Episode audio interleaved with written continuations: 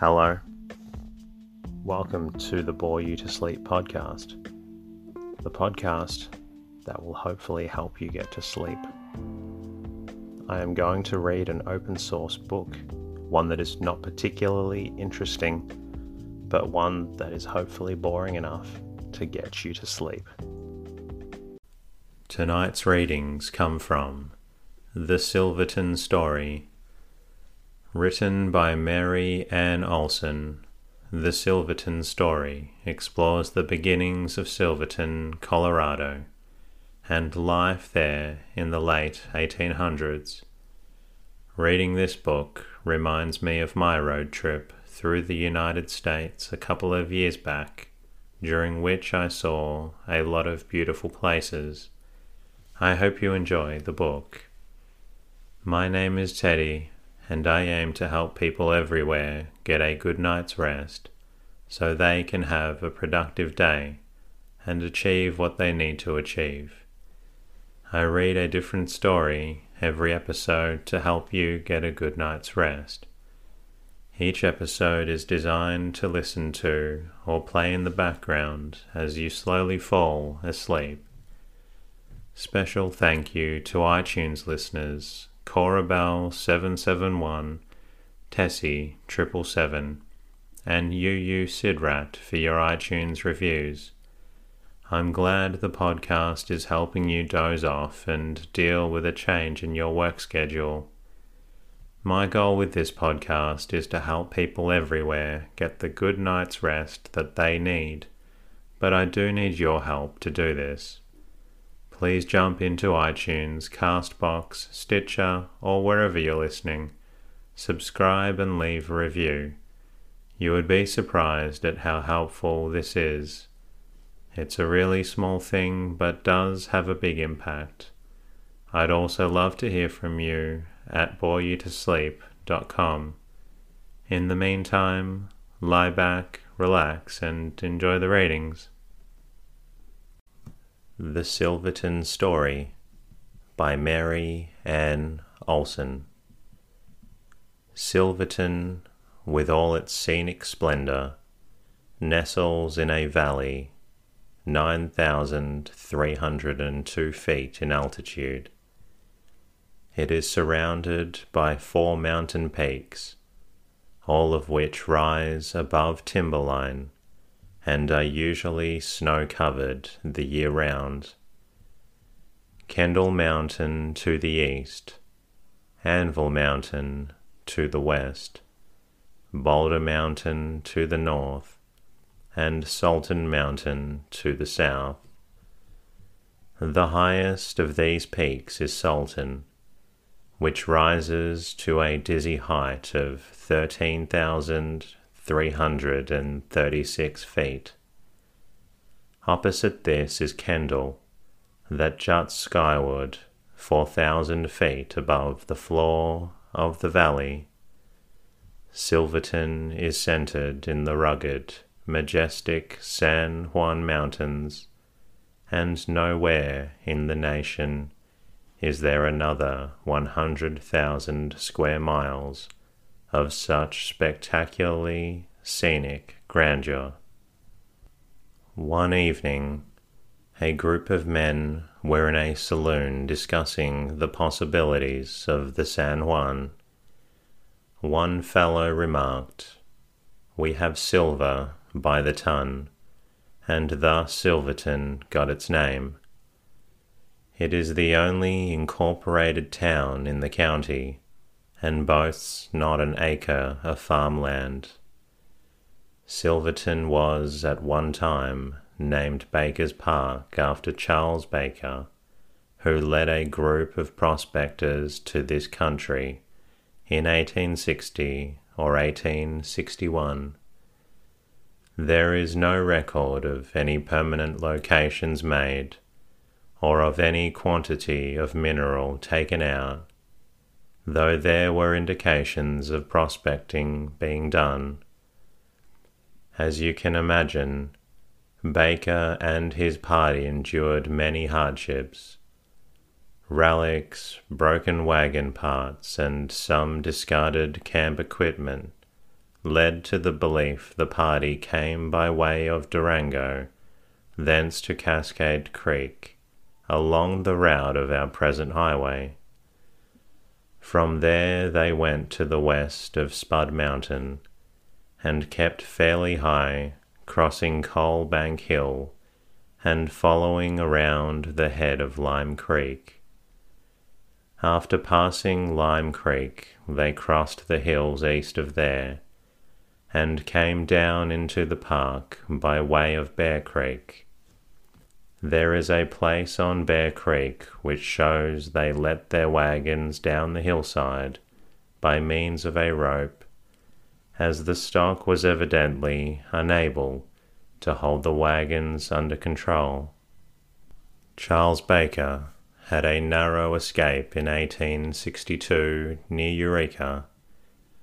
One of the men organized a mutiny, crying out to hang Baker, claiming he had deceived them.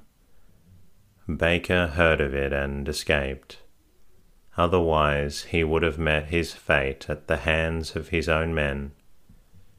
In eighteen sixty-eight, Baker again set out from Denver for Silverton, as he still believed gold was there, and arrived in the San Juan in eighteen seventy-one. He was killed in this vicinity by the Indians shortly thereafter. Dempsey Reese, Miles T. Johnson, Adam French, and Thomas Blair outfitted in Santa Fe and arrived in the San Juans in eighteen seventy. They were the first lode prospectors, as Baker and his party had been searching for placer gold. No one wintered in Silverton during these years of eighteen seventy to eighteen seventy-two. Dempsey Reese and his party, accompanied by William Mulholland and Francis M. Snowden, came back the following spring, and this was the first record of any permanent discovery, namely the Little Giant Gold Mine, located in Arastra Gulch. The lode produced ore of such quantity and value as to warrant its being packed on burros to Pueblo for processing. Samples of the ore showed from four hundred to nine hundred ounces of gold per ton. This rich ledge, which was treated by Erastris, was without a doubt the beginning of the future of the San Juans. The first quartz mill for the reduction of ore was built in eighteen seventy-three for the use of the Little Giant Mine. There were about forty or fifty prospectors in the country by this time, but the year was eighteen seventy-three and was a banner year for mining claims. More than three thousand claims were recorded, and the population grew by several hundred. Many of the large producers were located in that year and in eighteen seventy-two, notably the Sunnyside, Shenandoah, Silver Lake, and portions of the Gold King Group. Some of the Shenandoah claims have produced ore in considerable quantities each year since eighteen seventy-five. Within months after being married, Mister Stoiber of Silver Lake mine fame became one of the richest men in the state of Colorado. Two of Missus Stoiber's claims to fame were having four husbands and building the huge Stoiberhof mansion in Denver and the Silver Lake mansion in Silverton. At her first home in Silverton, Missus Stoiber had an argument with her neighbor, so she eliminated him from her consciousness by building a towering wall around her property which completely cut off her view from him. Apparently this action struck her fancy, for she was to repeat it. When Mister Stoiber sold his mining interests to the Guggenheim family for a reported two and a half million dollars, he built the biggest, gaudiest, and most lavish house in Denver. Stoiberhof was completed in nineteen oh six, and was filled with the most fabulous collection of obits and art Denver had ever seen.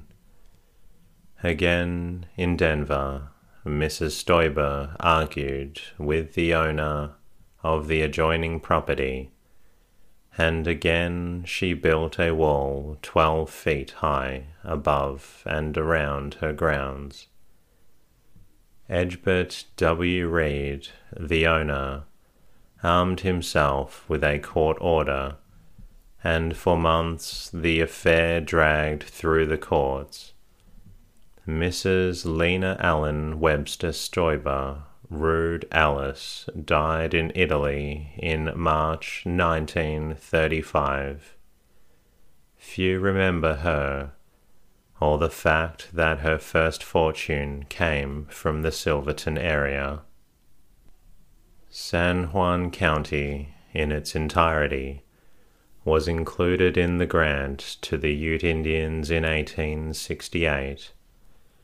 Three years later, when mining began to boom, the Indians protested against the whites coming into their territory. In eighteen seventy-two, troops were sent out by the government to keep the miners off this grant, and in February eighteen seventy-three, an order was issued by the Department of the Interior, warning all miners to vacate the land by June first. The troops had proceeded up to Rio Grande, a considerable distance, when the order was suspended by the President, and a new treaty was made with the Indians, which was effected by paying Chief Ouray one million dollars. The Utes surrendered some three million acres of land. In July eighteen seventy-three, while the Bruno Treaty was pending between the Ute Indians and the United States government for the lands of the reservation, when the great excitement over the rich and extensive mining broke out, Mister Tower made arrangements with Jackson Foundry and the George Trick Hardware Company of Denver for the materials to erect a sawmill.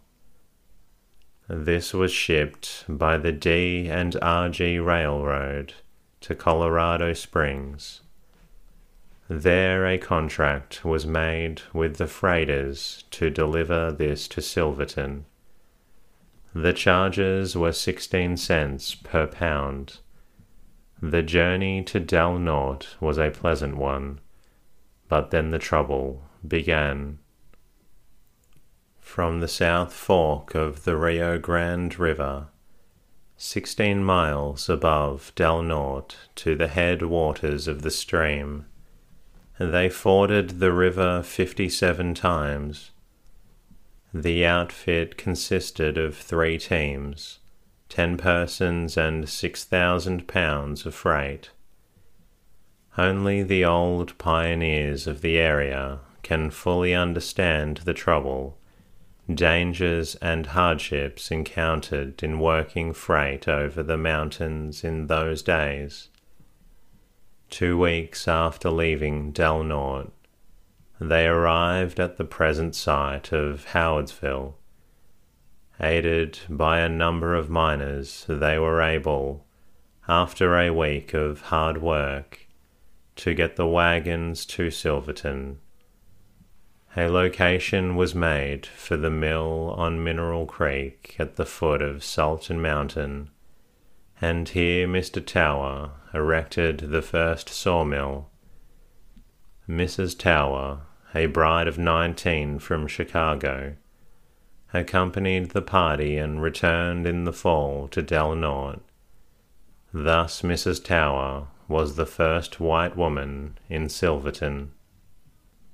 The first mercantile establishment in the county was a combined saloon and general merchandise store located at Howardsville. This was in eighteen seventy-four, and the post office in Howardsville was opened that same fall, with W. H. Nichols as postmaster. Missus Nichols, Missus W. E. Earle, Missus John F. Cotton, and Missus H. F. Tower were among the first women in the county. Missus Merrill Dowd came a few weeks later. When the population of southern Colorado had grown to such an extent that a courthouse was necessary, Howardsville was the center of the population, and therefore the logical site for the county seat of La Plata County. A small log building was erected and served the entire western slope, from the northern to the southern boundary, and from the San Luis Valley to the western line of the state. In the summer of this year, the county seat was moved from Howardsville to Silverton. The first store in town was called Green and Company, and Francis M. Snowden built the first cabin. It was located where the hospital now stands, on the avenue that bears his name, and was the social gathering place of the town. All the noted personages who visited in the early days stopped here, and if the colonel, as he was known, had kept a register, it would be an interesting document today. Dances were held there, with John and Amanda Cotton furnishing the music.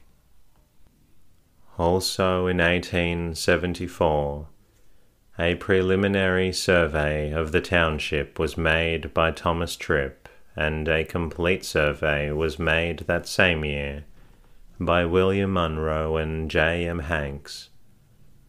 As the streets came into being, they were given names of the prominent pioneers of the seventies: Green, Reese, Snowden, Blair, et cetera. The following year was a busy one. The first white child in Silverton was born to Mister and Missus Ben Harwood. The child was named Frank, and lived here his entire life. Ben Harwood was quite a noted character in the early life of the San Juans. He was without a doubt a very strong and untiring man.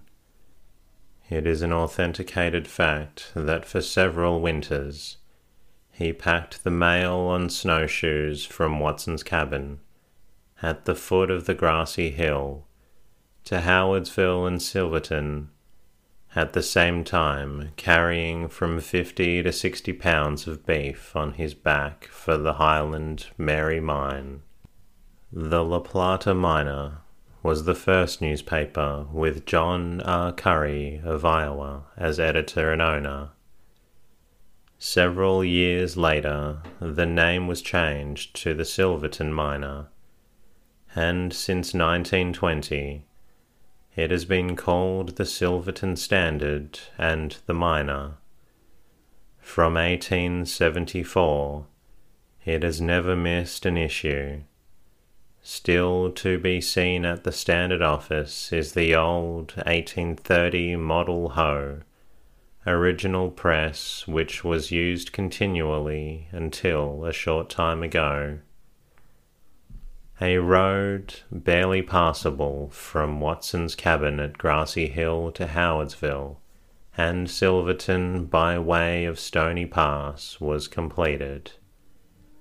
The grade from cabin to timberline on this side of the pass was fairly good, but just below the timberline was a short, steep pitch which often defied the breaks.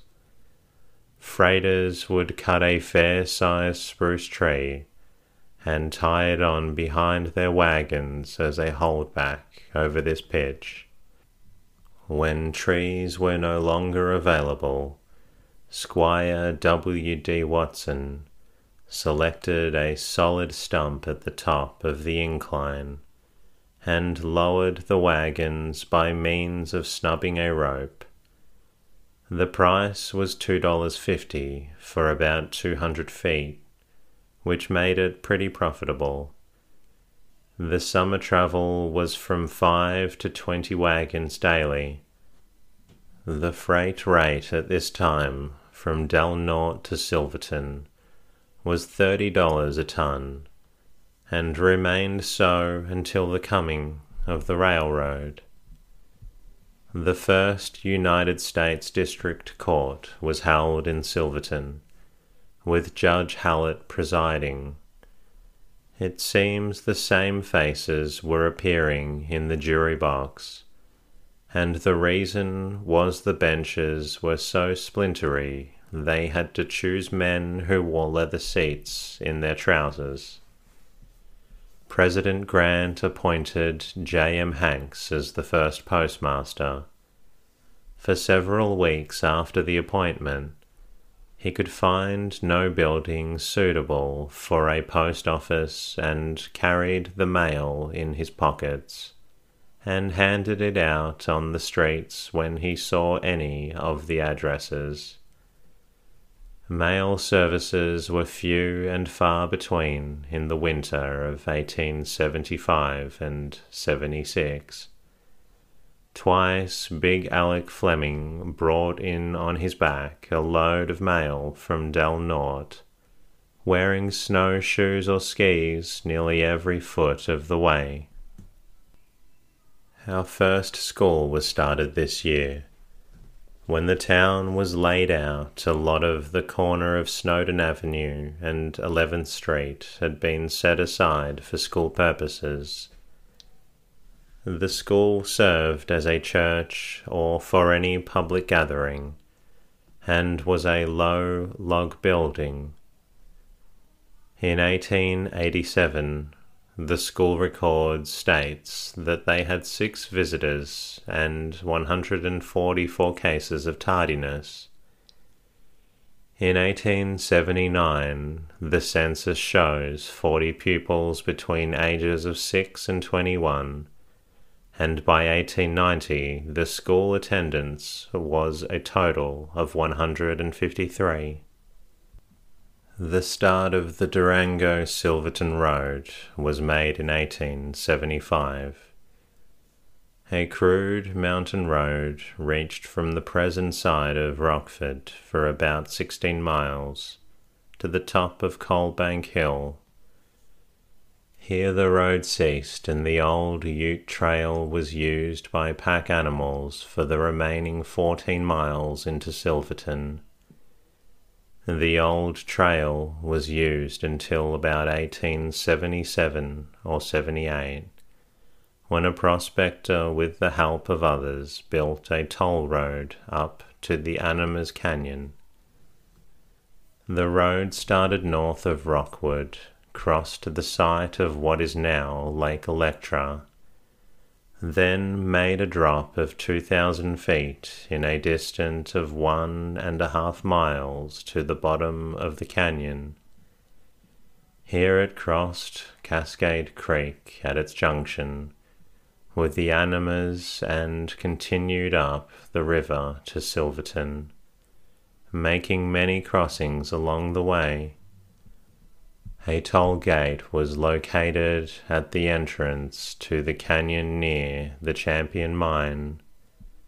There was also a toll gate at Baker's Bridge below Rockwood, and the fee was three dollars. Many parts of the old road can still be seen from the train. Otto Mears, known as the Pathfinder of the San Juan, laid out a system of toll roads through the San Juans, branching in all directions from Silverton, up the river to Eureka, and Animas Forks over the Ophir Range, down the San Miguel River to the Dallas, across to Telluride, and again across to Rico and Rockwood, and from Silverton to Ouray, four hundred miles, mostly toll. Like networks, these roads were, and are, of untold benefits. In eighteen seventy-five, Mears was paid the grand sum of six hundred dollars for building a road up the Animas River from Silverton to Howardsville, Eureka, Animas Forks, and Mineral Point, apportioned as follows. Silverton to Howardsville was one hundred fifty dollars. Howardsville to Eureka was one hundred fifty dollars, and from Eureka to Mineral Point was three hundred dollars. La Plata County was cut off from the San Juan County in eighteen seventy-six, and Silverton was incorporated. At that time, the town was said to have around five hundred voters. The first meeting of the council was held, and among the board members was F M Snowden. After the division of San Juan and La Plata counties, our county was still of considerable size, and in January eighteen seventy-seven, Ouray, San Miguel, and a portion of Dolores counties were set off, leaving San Juan at its present size. In eighteen seventy-seven, Otto Mears built a road from Animas Forks to Lake City. Most of the ore from the Poughkeepsie Gulch, Mineral Point, and Animas Forks was treated at Lake City, one of the oldest Masonic lodges in the state. Is the San Juan Lodge number thirty-three, A F and A M, which was organized in eighteen seventy-seven. The organization has had a remarkable life and is a strong factor in the community. The Congregational Church was organized in eighteen seventy-eight. Although faced by many trials and tribulations, and at times lack of money, the church has managed to survive. The present church building was constructed in eighteen eighty-one, and A P Roberts was the pastor from eighteen seventy-eight to eighteen eighty-two. This same year, Charles Fisher, who built the brewery at Howardsville, moved it to Silverton and ran it for many years in the old stone building on the bank of Mineral Creek at the lower end of the town. He built the Fisher Building on Green Street, which is the brick building occupied and owned for the past several years by the Maffey family, French Bakery. The building next to Maffey was the livery stables. The wagons and carriages were housed on the ground floor, and the horses were taken up a ramp and stabled on the second floor. The first record of lynch law was in August thirty-first of this year. The following is a report from a newspaper, about two o'clock in the morning of August thirty-first, eighteen seventy-eight. Unknown parties entered the jail and took Henry Cleary, charged with the murder of James M. Brown, and hung him on the ox frame in the rear of the blacksmith shop on Upper Green Street. Silverton had become a town of considerable population by eighteen seventy-nine, and fire protection became a necessity. a hook and ladder was ordered from Denver, and with news of its arrival at Grassy Hill at the head of the Rio Grande, nearly half of the male population started for Grassy on horseback and on burros. The hook and ladder, with all its equipment, was hauled to Howardsville, where it was met by another group who brought it into Silverton by hand. The Silverton Cornet Band led the group from Howardsville, and that evening a big celebration was held. At the old City Hall on Blair Street, next door to Swanson's Market, you can still see part of the old firefighting hose cart. Also, two cells of the old county jail remained there. Patrick, better known as Cap Stanley, opened the first brickyard at the foot of the hill between Reese Street and Walsh Smelter. He built the first two brick homes in Silverton on the east side of Upper Green Street, and they are yet in very good condition. The bricks for the Grand Imperial Hotel were made in this yard. Cap was the leader of the vigilantes, and a bluff, stern person.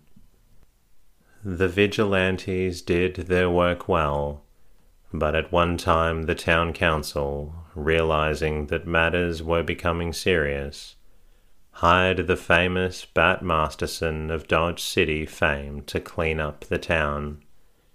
Needless to say, he did. Fred Steiner secured a government contract for ten thousand dollars to bring the mail to Silverton from Parrot City. This was known as the Star Route and was a daily schedule with three stops and three changes of horses each trip. Meals and sleeping quarters were provided for the passengers should they desire food or be forced to stay. There were long barns and all the stops, and care for the horses was provided. It was not an unusual sight to see one hundred to one hundred fifty pack animals turned out for grazing on the slopes of the hills. All went well during the summer, but winter was not so good. The carriers started in wagons, then later had to leave the wagons and use horses. Finally, when the snow got so deep at the stop below Silverton, a carrier by the name of Snyder would use his dog team and sled. He would pile the mail, general merchandise and supplies on the sled. Then he would perch himself on top of the load and be on his way. The sled was pulled by his huge black dogs that were both strong and savage. Snyder and his dog team also hauled water from the town in winter. He would fill six five-gallon oil cans, put them on the sled, and he turned his trusty dogs were off to deliver water at fifty cents a can. The dogs were also utilized at funerals when the snow was too deep for the heavier animals.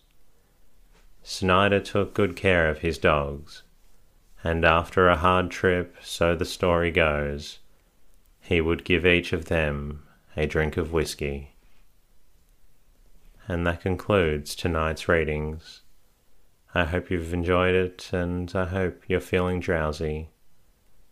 I look forward to bringing you another episode very soon. In the meantime, good night.